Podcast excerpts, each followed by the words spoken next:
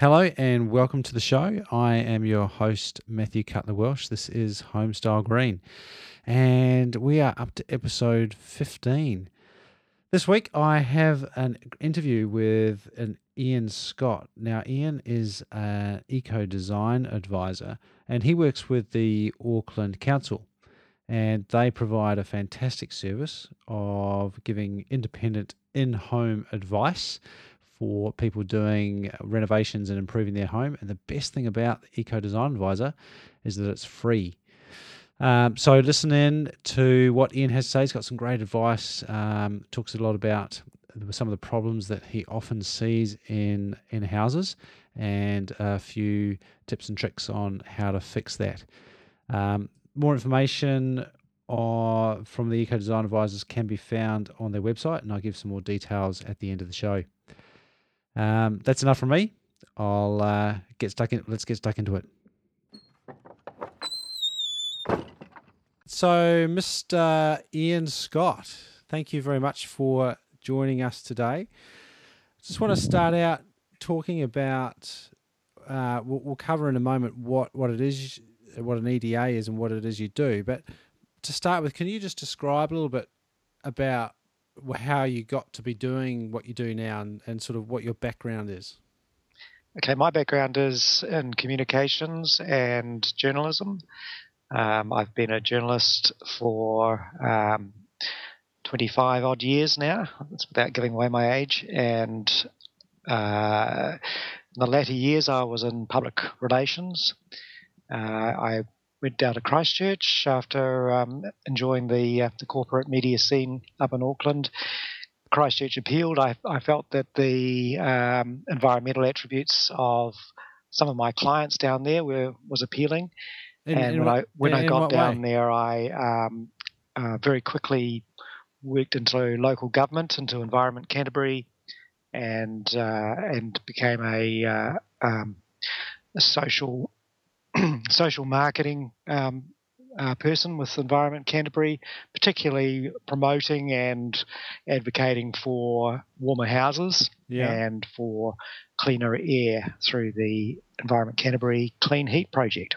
So you, you said that you thought that uh, the well the the environmental ideas of people attracted you down there. Is it?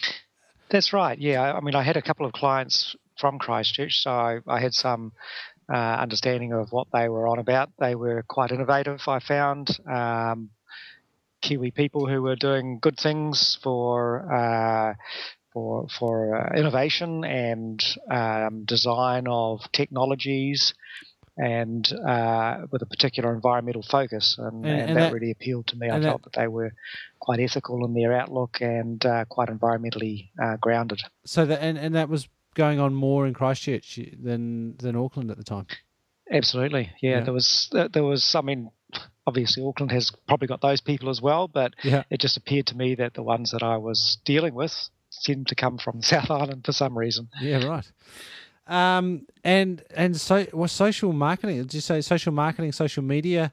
Uh, I, that's they're, they're terms that are pretty commonplace these days. But um, I imagine things were a little bit different in that sort of field uh, when are we talking? A few years ago?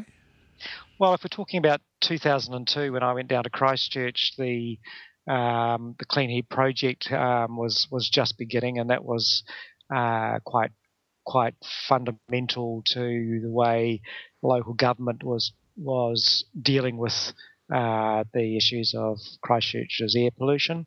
Right. And um, and in general, there was a very strong social marketing component to that.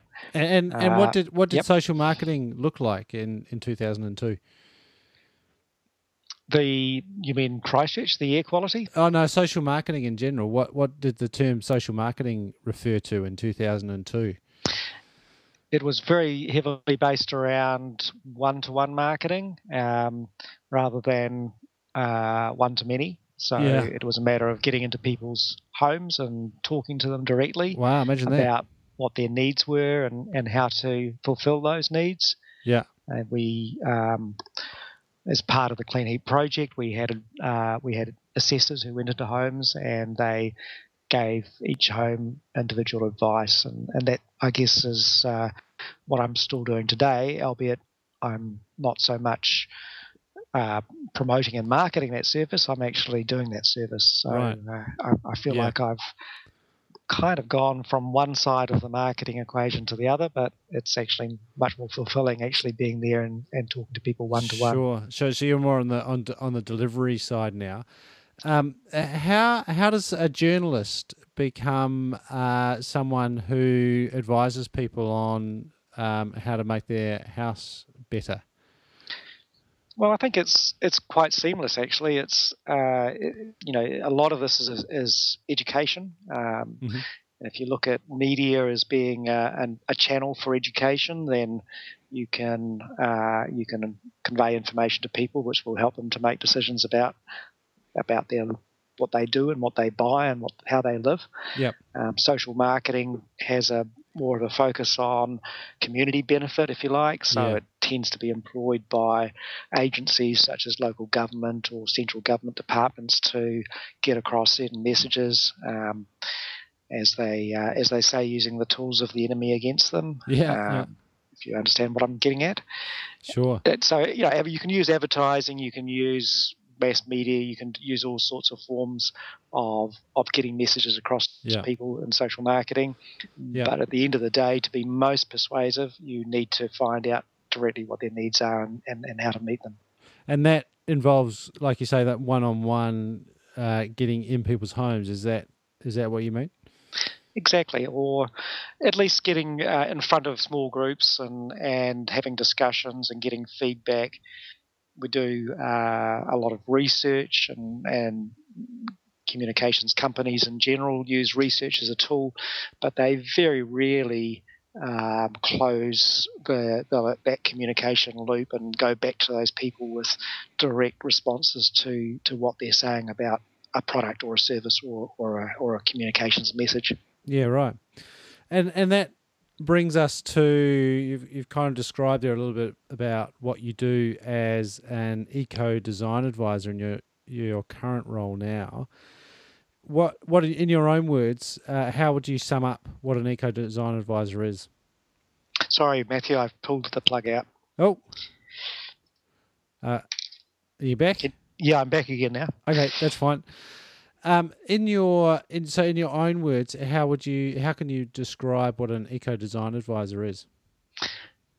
So, Eco Design Advisors were set up in 2007 um, by BRANZ Building Research Association uh, to fill a need for uh, independent, impartial, um, tailored advice for homeowners about products or services or systems or or habits that they can use to improve the way they live. Right, that's an interesting point. So it, it's it's about stuff, as in products and uh, things that you can buy, but it's also about behaviours and how you operate those things and the house in general. Mm. So not tied specifically. Absolutely, To, that's that's um, to me, it's the more important aspect um, of the way we communicate and the way we get outcomes that we're wanting to achieve. Uh, Yeah. We can we can fill a house with all sorts of products and stuff, and and we can, you know, we can design it optimally and so on. But all of that could be undone just by the way that people use use the house and use the systems in it. uh, are there some are there some key ones in terms of habits and, and behaviours that you see? Are, are there things that you, you see regularly that that you, you try and change? Oh yeah. No, look, there's classic there's classic behaviours not using fans and extractors and bathrooms and kitchens. Um, sorry, my dog is barking. You can probably Right, hear that. right. Hello, dog. Oh, hello. Okay, so probably the first thing that we see mainly about people's houses is that they are um, they are cold and damp, and we see that in probably about half of the homes that we visit, if not more. In fact, usually that's the number one reason that people want to to get us in, and and a lot of that is due to um, you know the, the fabric of the home and and the fact that our building stock is really poorly insulated and and uh, poorly heated. But yeah. a lot of it is also due to the fact that people just don't use the houses and the and the systems in them properly. Right. Um, and so the, the, the number one thing that we find is that the ventilation systems aren't used where they are available, um, or if there are no um, extractor fans in bathrooms um, or kitchens, that people don't open windows. So we get a lot of dampness that comes into houses as a result. When you say ventilation systems, you're talking whole house ventilation systems or extractors and ducts and things like extractors that? Extractors mainly. I think right. the, the ventilation system is a is a, more more recent addition to uh, to homes, and and certainly people are buying those, installing them, and they are, uh, are having a beneficial effect in a lot of cases. Um, some cases they're having uh, a less than beneficial effect, and and so we have to um, again look at the house and say, is it a suitable house for this particular type of system? Right.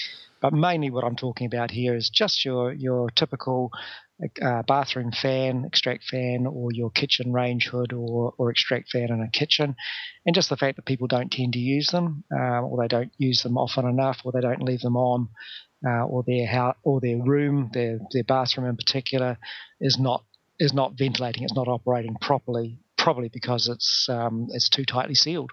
Right. And and so the, the the fan is sucking away, but it's actually not taking out the air from the room. So the way that people use those things is is critical, and and trying to automate them so that they um, they use them every time um, is, is is one of our strategies. Um, again, some people don't like that idea. If they if they're just going in to wash their hands, they don't want a fan coming on every time they turn the light on. Right. Um, so, and, and so, so there are always issues with trying to, to, to get around people's behaviour and patterns and, yeah, yeah. And, and ways of doing things. So that's when you you can hardwire the fan so that the fan comes on at the same time that the light is on in the bathroom. Is that exactly? Yeah, and, and you know you can there's ways of doing it. You can put them on timers. Um, you can have a humidity stat um, that automatically starts up the fan as soon as it detects steam. Um, those kind of things are always you know you know uh, improvements, but but even just getting people to to to regularly switch on the fan, um, you know, is a is a start. And if you can get that into people's um, uh, habits, and they can form that habit, and they understand the benefits of it. Right. Uh, classic social marketing is that you need ah. to understand why you're doing something. You won't just do it just because people tell you to. You've got to have an understanding of the benefit of it. Back to the social marketing. So it, it does uh, fit in there quite nicely. Absolutely. Yeah. Um, so yeah, staying staying on on the role, you mentioned there that cold and damp would be one of the key reasons that people call you in the first place. Is that a standout one? Really, the the coldness and the and the dampness.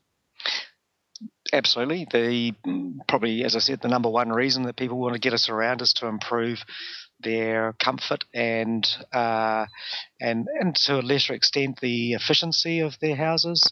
Um, right, so environmental. People, people more concerned about that that just the damp and cold rather than running costs and and, yeah, and that, and that that is seems to be the case. We do we do research and that is uh, is the number one reason that people say they've called us in. Not to save the planet. Unfortunately, not. I mean, it, it, it's it's a it's a close third, I think, uh, yeah. out of the overall drivers. You know, the people are wanting to save money, um, yep. but if you if you give the people the choice of of spending a bit more money but being a bit more comfortable, they will probably go for the comfort as being the being the main driver. Yeah, you know, they're they're they're they're sick literally of of living in these old um, you know wooden tents that we live in. Yeah, and um, so you, you mentioned uh, ventilation is, is, quite a big one, um, and that that's obviously a, a, big issue for, for a lot of our houses. Is that what you would? Um, is is that one of the biggest issues, or do you see? Do you often go to a home and they've called you up for one reason, uh, and you find other things that they should perhaps be more worried about? Yeah, I think a lot of people are um, are seeing quick solutions as being the way, and they really just want you to come in and sign off their new heat pump or their new, um, you know, uh, condensation, uh, anti-condensation system. You know, there's they they want the the sort of silver bullet. and we have to go through a process of educating them about the way houses work, about the fact that everything is connected, and when you change one thing, you have to be careful that you don't have an unintentional effect on another part of the house. Right. So, uh, to some people, you mentioned uh, that they call you after the fact. You, you, you often find that you they're trying to get you to legitimize a recent purchase. um, less commonly, I think if they've made a good, you know, if they've made a big investment in something, they don't really want to know that it's wrong. Yeah. And and so they'll they're less likely to to to have someone come along and and and, and kind of um, give them their opinion. I, I think uh, usually they are aware that it's a um, that it is an issue, that there has been a problem, and the solution that they've got is not is not what they wanted, um, or yeah. is not what they uh, is not working for them. So they yeah. get us in to say, uh, okay, what else can I do? And and it's a bit like kind of piling, you know, one solution on top of another solution. And at the end of the day, we, you know, we, we might say to them, look, just switch that off. You know, don't use that. Try this and, and see if that works for a while and see if you get, you know, a better result. And then you might find that that piece of kit that you put in is actually not not worthwhile. Yeah. No, and I was gonna. I was just stating that we we have some pretty bad houses in New Zealand, and typically very cold. In fact, I was speaking to my my wife's uh, sister is a doctor. She's a pediatrician, and she was commenting, she was talking to me about how many um, children she sees that are wheezing and, and have asthma. And uh, I wasn't very surprised by that at all, but uh, she was being quite blown away by that. Uh, and I said, "Well, it's probably because of a, something to do with New Zealand houses." What what do, what does what do we need in New Zealand? What do we need to do to fix our, our housing stock? Well, we we need to work hard at at getting people to to understand how houses work and and that they are um, they they are continuing jobs. It's not like you can just build a house and say that's it, it's done now, and we don't have to do anything to it. It's um, it's like a like any anything that you buy a large purchase, you need to maintain it, and and most of the problem we see with building stock is is the fact that we've deferred maintenance on them for, for years and years and sometimes decades to the degree that now they are no longer fit for for the purpose of what we're what we're trying to do in them in this day and age. Right. So typically, what what would some of those important maintenance uh, jobs be? Well, number one, insulation, and and that's good that the government has has has provided incentives and raised the awareness of, of the importance of insulation, and we've uh, we've we've got houses now that are um, being upgraded to uh, a standard that that that is at least um, at least uh, building code, perhaps yeah. in some instances, yeah. or in some aspects of the house, and uh, and and so that's good. You know, we've we've got we've got situations now where people are are, are finding that they don't have to heat their homes with a with a large stove, uh, using lots of firewood each night. So that's one one good thing. Yeah. But that's only been done to I think about two hundred thousand houses so far. Yeah. We've got another eight hundred thousand or so that yeah, are still yeah. um, back in the nineteen seventies pre insulation era. Yeah. Uh, they have little or no insulation in the ceilings and underfloor, um, usually none in the walls. Um, very poor levels of of uh, of glazing and uh, and as a result, and and often no window furnishings to compensate for that loss through the windows. And and and do you see people regularly who just accept that? You know, how how some people how do you think some people have gotten to a situation where they just treat that as normal? Well, it's it's about habit. It's about uh, what you're used to. It's kind of ingrained into our um, our national psyche that we we deserve to live in these kind of houses and we will suffer as a result and wow. and I think it's only when people go away from New Zealand and and see the uh, see the you know this the, the lifestyle that other people in other countries are are used to that they realize that we are actually lagging behind and Yeah. and we are actually not doing ourselves a, service by by putting up with it so Yeah. they're coming back here and and hopefully they're um, um, setting the example that that people here can follow Yeah. So it sounds like insulation and, and ventilation are, are pretty key uh, recommendations that you tend to make. Yep, that would be probably in the uh, the top top three or four. Um, we we get a lot of inquiries about heating, and Yeah. and you know the efficiency of your heating is is a key outcome that the government is trying to to to uh, um, to get with its with its warm up New Zealand heat uh, uh, clean heat program. Yeah. That the fact that people are no longer able to access subsidies for that program is is a shame. It's a it's a you know it was, was regarded as uh, an equal part of the clean heat project. You know, the Right. insulation and heating Right. went side by side. Yeah.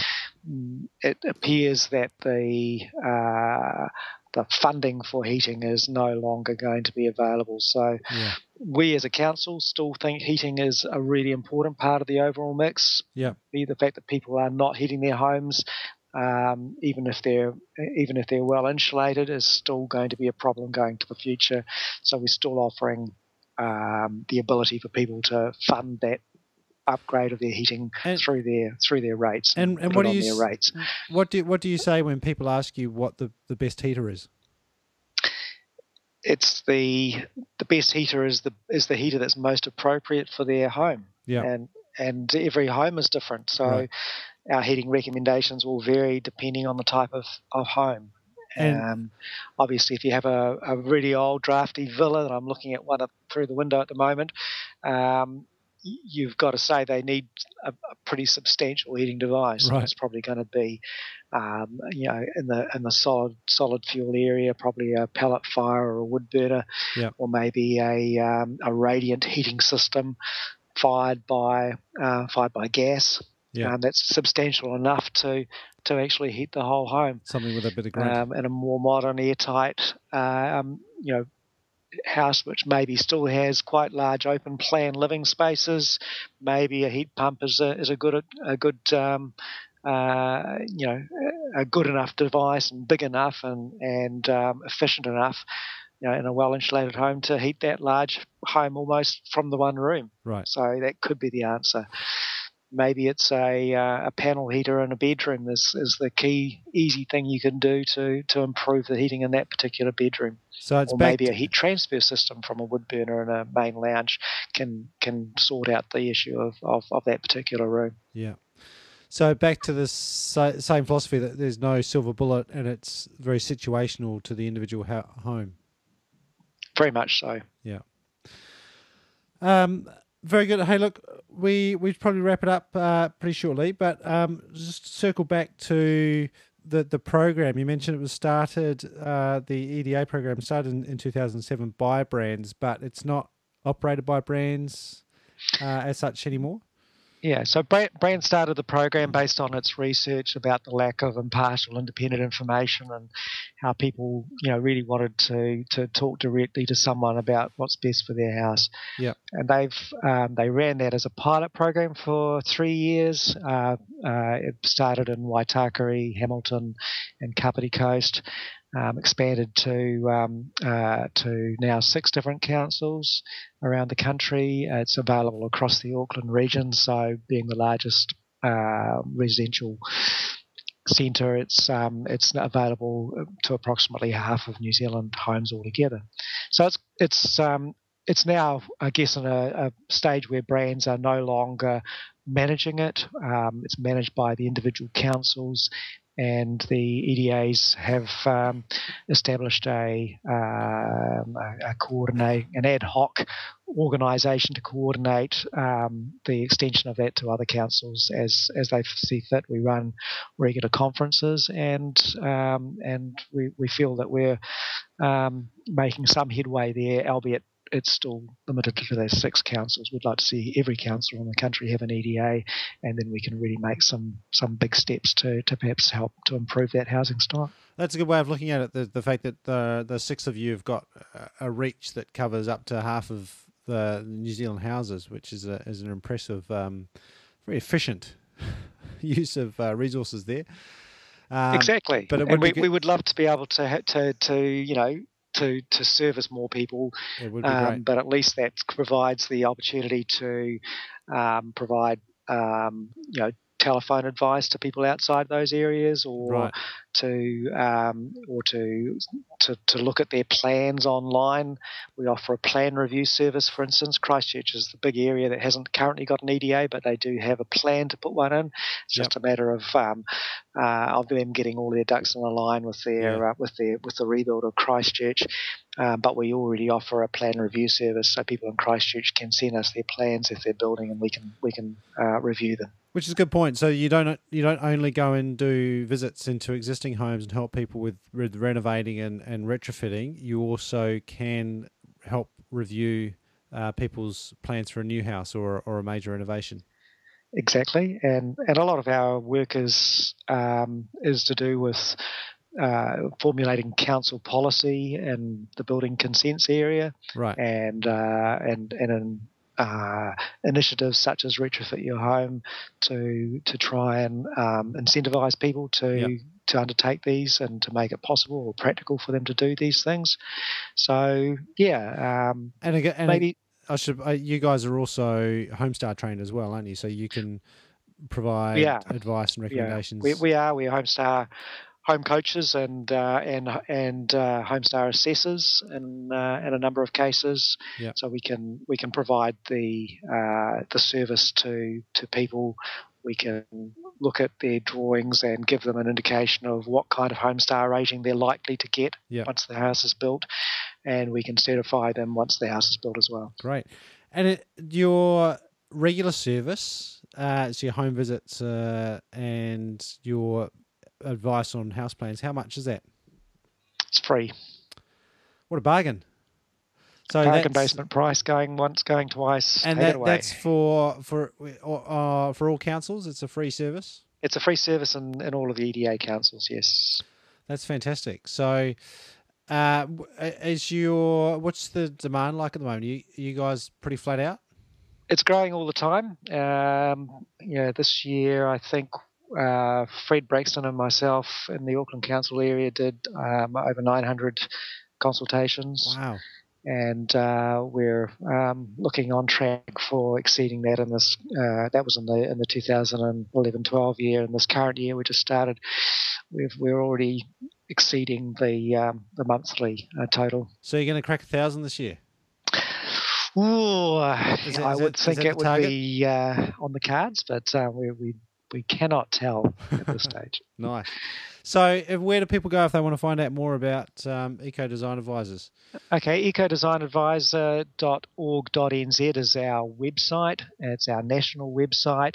Each of the councils has a page on their own individual website. So, wherever you are, um, just uh, um, Google the uh, Eco Design Advisor, Hamilton, um, Kapiti Coasts, Palmerston North, Hutt, Nelson, and, and you'll find your EDAs in those areas. And uh, you can dial a, a, free phone number as well 0508 326 337 or 0508 Eco Design, and you'll come through to uh, to our, um, our our offices, and we can connect you to the people that you need to talk to. Awesome. Hey, well, thank you very much for your time today, Eion. It's much appreciated, given that uh, you, you guys are so busy and out there doing a great job. Um, so thanks for that and uh, keep up the good work. Best of luck and the best of luck for Homestar as well. Great. Thank you very much, Eion. Cheers. Well, that was Eion Scott, the Eco Design Advisor in Auckland. Now, Eion has a colleague here in Auckland, uh, a second Eco Design Advisor, and there are other Eco Design Advisors around the country um, in places like Hamilton, Nelson, Hutt, and there is one other as well.